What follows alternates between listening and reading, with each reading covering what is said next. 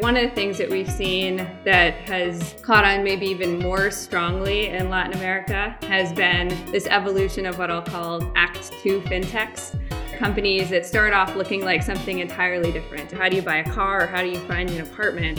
You actually have to solve a much bigger problem that includes how do you help someone finance that? Because there aren't great options from the bank. So we're just seeing more and more companies that are solving a wide breadth of problems than I think is necessary in more developed ecosystems. Hi, everyone. It's Julie Verhage Greenberg here with your Tux Time podcast from FinTech Today, where we talk about all things FinTech. In this episode, I am joined by Lauren Morton, a partner at QED Investors, which has done a lot of investing in the FinTech space. And somewhat more recently, they've been getting even more involved in the Latin American market, and that is where Lauren specializes. So I'm super excited to have her on. Uh, we've talked about a bunch of the Latin American companies in the newsletter, and I I told her leading up to this podcast that 20 minutes is not going to feel like enough. So we got a lot to dive into, Lauren. Excellent. Yeah, I'm looking forward to it. Thanks, Julie. QED getting into Latin America, what was sort of the the thesis that you guys had? And you you've invested in a lot of really big companies now down there. Like Nubank was one of your first investments, and I'm pretty sure 90% plus of the people on this newsletter have heard about Nubank and know that they are just growing like crazy out there. Yes, you're right. You uh, you had hit the nail on the head. Nubank was the first investment that we made in Latin America uh, several years before I joined the fund. So I joined QED about two and a half years ago to focus in Latin America. Uh, but really, QED's journey began back in 2014, 2015 when we uh, were part of Nubank Series A. Uh, and had known David Velez, Nigel, and Frank at the time, who are both managing partners at uh, QED, Nigel being kind of the founder of, of the team uh, and were uh, taken by him, uh, didn't know the market, uh, but believed that there was an opportunity to use some of what they had learned at Capital One uh, and through other fintechs in the US to uh, support what he was trying to do and learn, and felt like this was going to be taking a bet both on the founder and the market, and I think we're, we're incredibly grateful that we did. Uh, now looking back, 30 investments plus, and uh, six years later. How many people uh, at QED are focused on Latin American with you? And I know that like Frank isn't focused on it, but he does like help make some investments or do some due diligence there. So it's it's probably somewhat tricky to answer, but yeah. Well, the whole team is involved in all of our investment decisions globally. So uh, we all get to look at all of the companies that we ultimately invest in and help support uh, their growth along the way. Uh, but there's three of us full time, uh, and then Bill Cilluffo, who leads our international investment, who spends part of his time in Latin America as well. We're also actively looking for uh, a new principal to continue to grow the team. I think very much showing how kind of bullish we are on the region and invested uh, in continuing to, to do more in Latin America, um, has have things been moving faster or slower than what you expected? And sort of talk to me a little bit about how the investment thesis that you guys went in with is sort of playing out.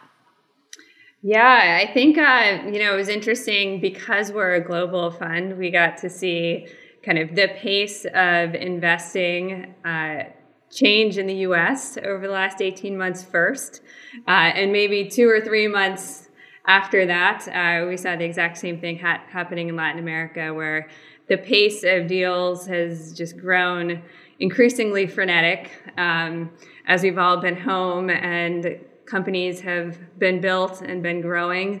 Uh, I think really on the heels of much more use of financial payments, uh, e commerce, and just the region accelerating its growth in fintech um, which is both exciting and a little kind of scary as we try to keep up. Um, but but overall, we've been really excited about what we're seeing in the region and the potential um, to continue to see fintech grow and evolve.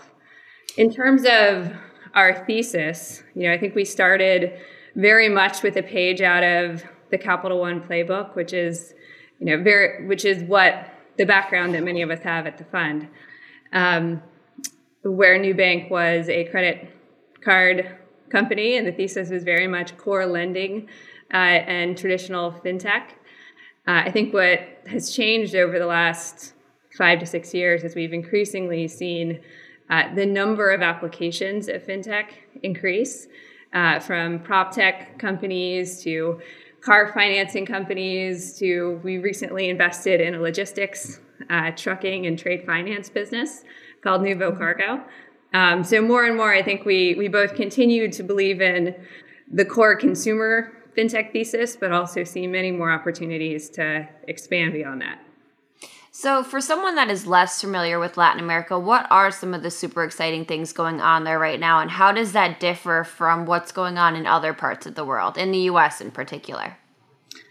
Yeah, I mean, I, I think there are some similarities, but I would say one of the things that we've seen that has caught on maybe even more strongly in Latin America has been this evolution of what I'll call kind of Act Two fintechs which are companies that start off looking like something entirely different. And I think QuintoAndar uh, is a great example in our portfolio. Kavak is another, where they're building a rental uh, platform or a kind of car sales platform and realize that, well, they're trying to solve that problem. of How do you buy a car or how do you find an apartment? You actually have to solve a much bigger problem that includes how do you help someone finance that? Because there aren't great options from the bank.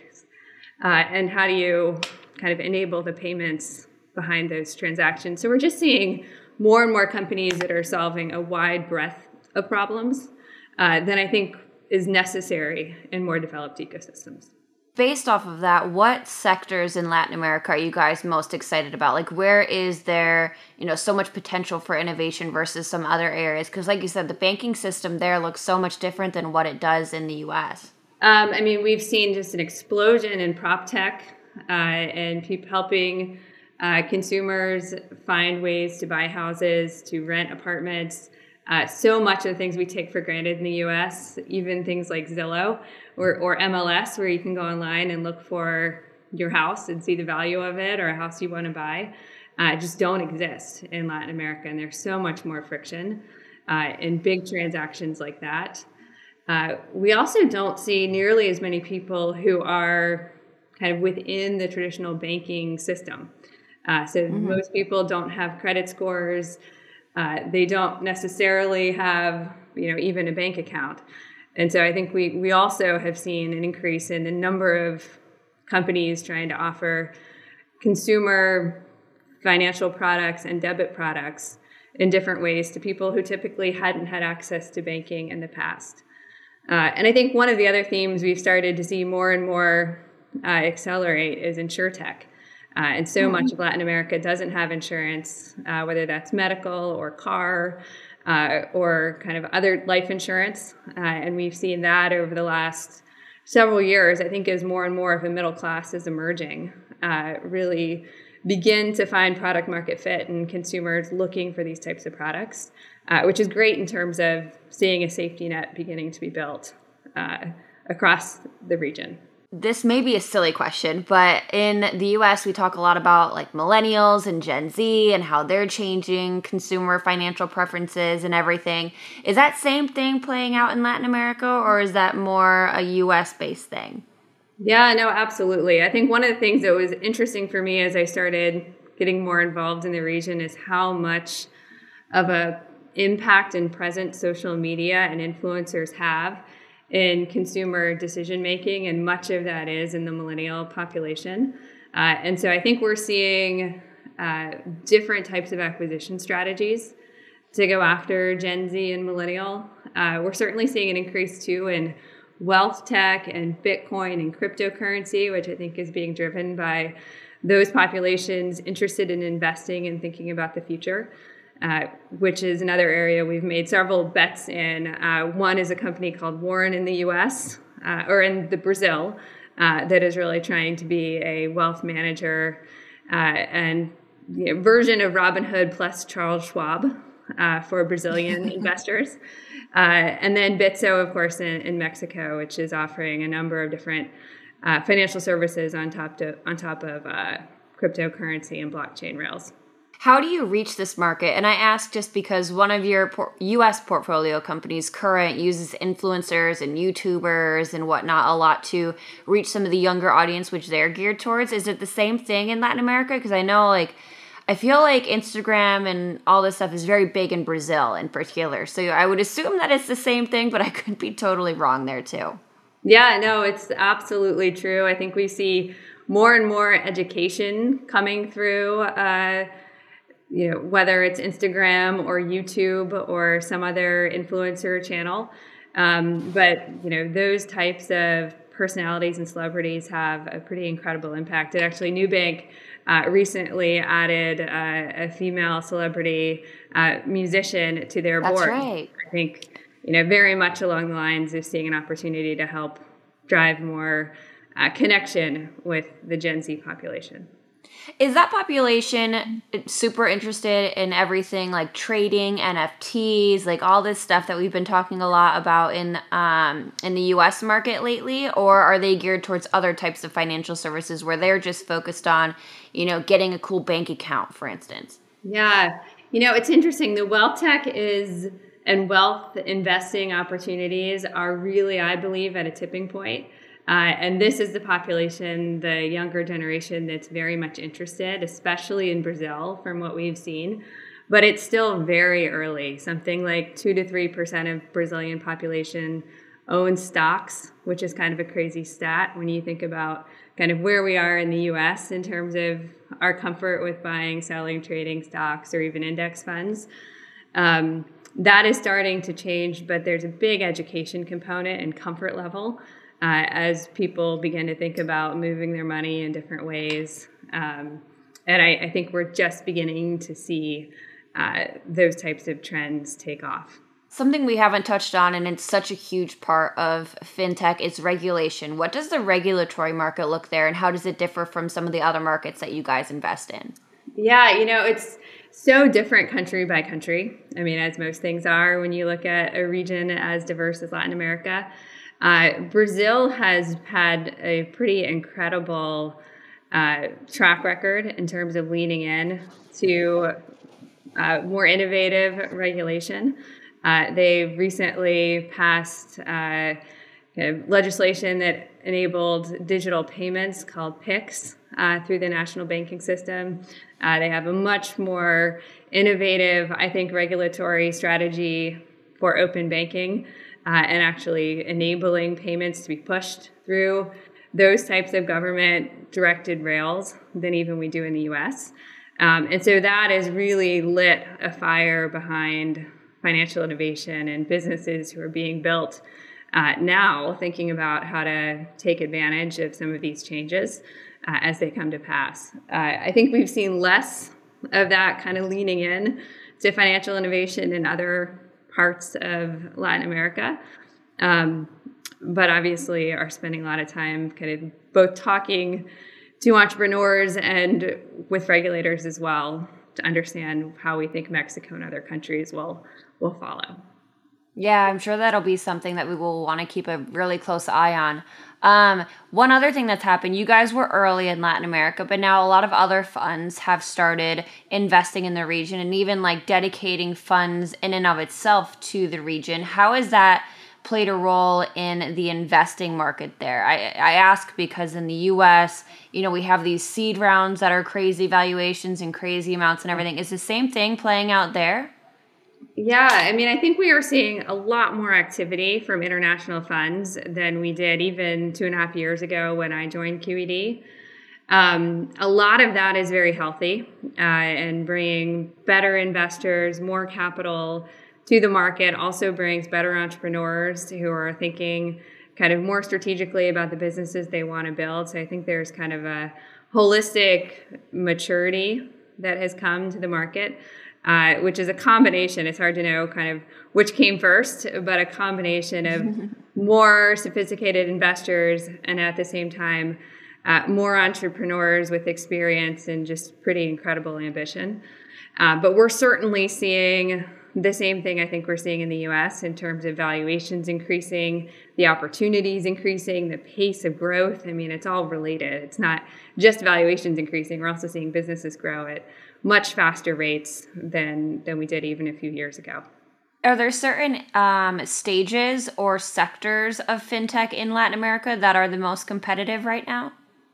Um, you know, I think we've seen an incredible uh, acceleration in later stage rounds, uh, and that's you know also true in the U.S. But as we see bigger investors, you know, SoftBank, Tiger, D1, DS, some some wonderful investors, but people who write bigger checks, spending more time in Latin America, I think those stages have increased in both velocity and size.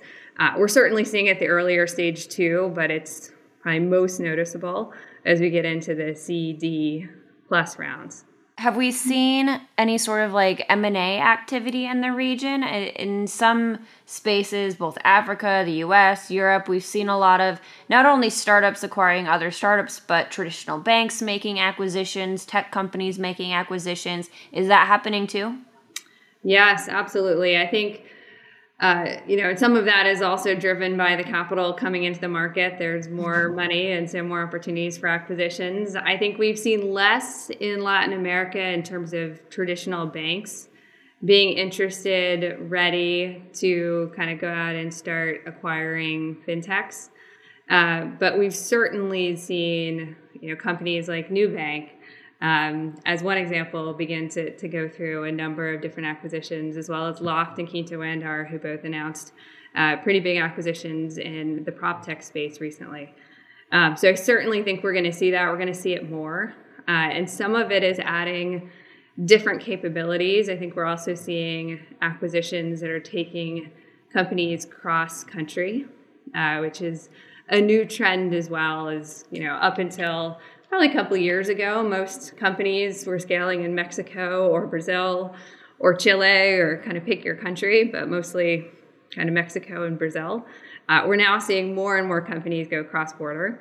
Uh, and one of the ways to do that is by acquiring kind of similar minded businesses in other regions.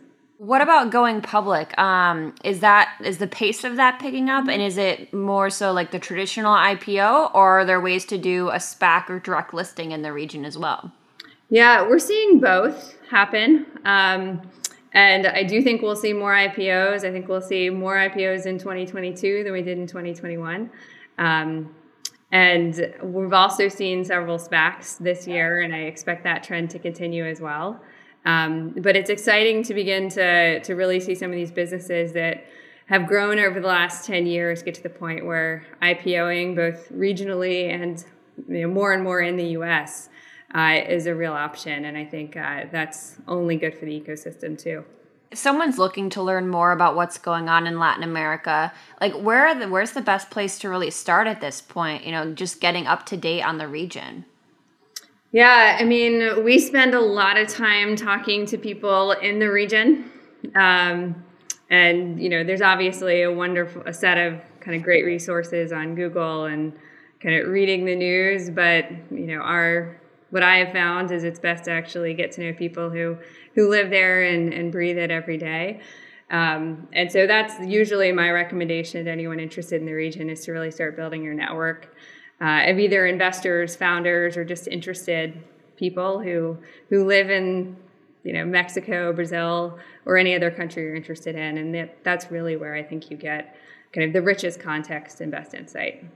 Do you find that the um, the founder profile there is a little bit more diverse than what it has traditionally been in some of the other regions, or is it still very much typically like a, a white male? Yeah, I think we're seeing more and more founders that are local who kind of grew up in Sao Paulo, maybe came to the US and went to school or worked at a consulting company and came back uh, and founded a company versus people coming from outside of the region entirely and trying to build a business uh, who, who didn't grow up there. So I think that has probably been the biggest trend. I've seen and noticed in kind of the change in founders. Um, but I think we'll continue to see more and more diversity. There are certainly active groups and uh, you know, seeing more female investors as well as more female uh, entrepreneurs, which is awesome to see. We have two in our portfolio um, and, and are obviously always looking for more diversity there too. Awesome. Well, Lauren, if anyone wants to get in touch with you to ask questions about the region, maybe there's a founder in the region that wants to talk to you, what's the best way to reach out? Yeah, I think, you know, email and LinkedIn are always great channels. Um, but you can find me at Lauren at QEDinvestors.com. Awesome. Well, thank you, Lauren. We'll have to have you back on again as things keep developing in the region. Uh, if anyone is listening to this and wants to stay up to date on everything fintech, both LATAM and in other countries, follow us at fintechtoday.co. We have a newsletter. Otherwise, thank you, Lauren. This was great. Awesome. Thanks, Julie.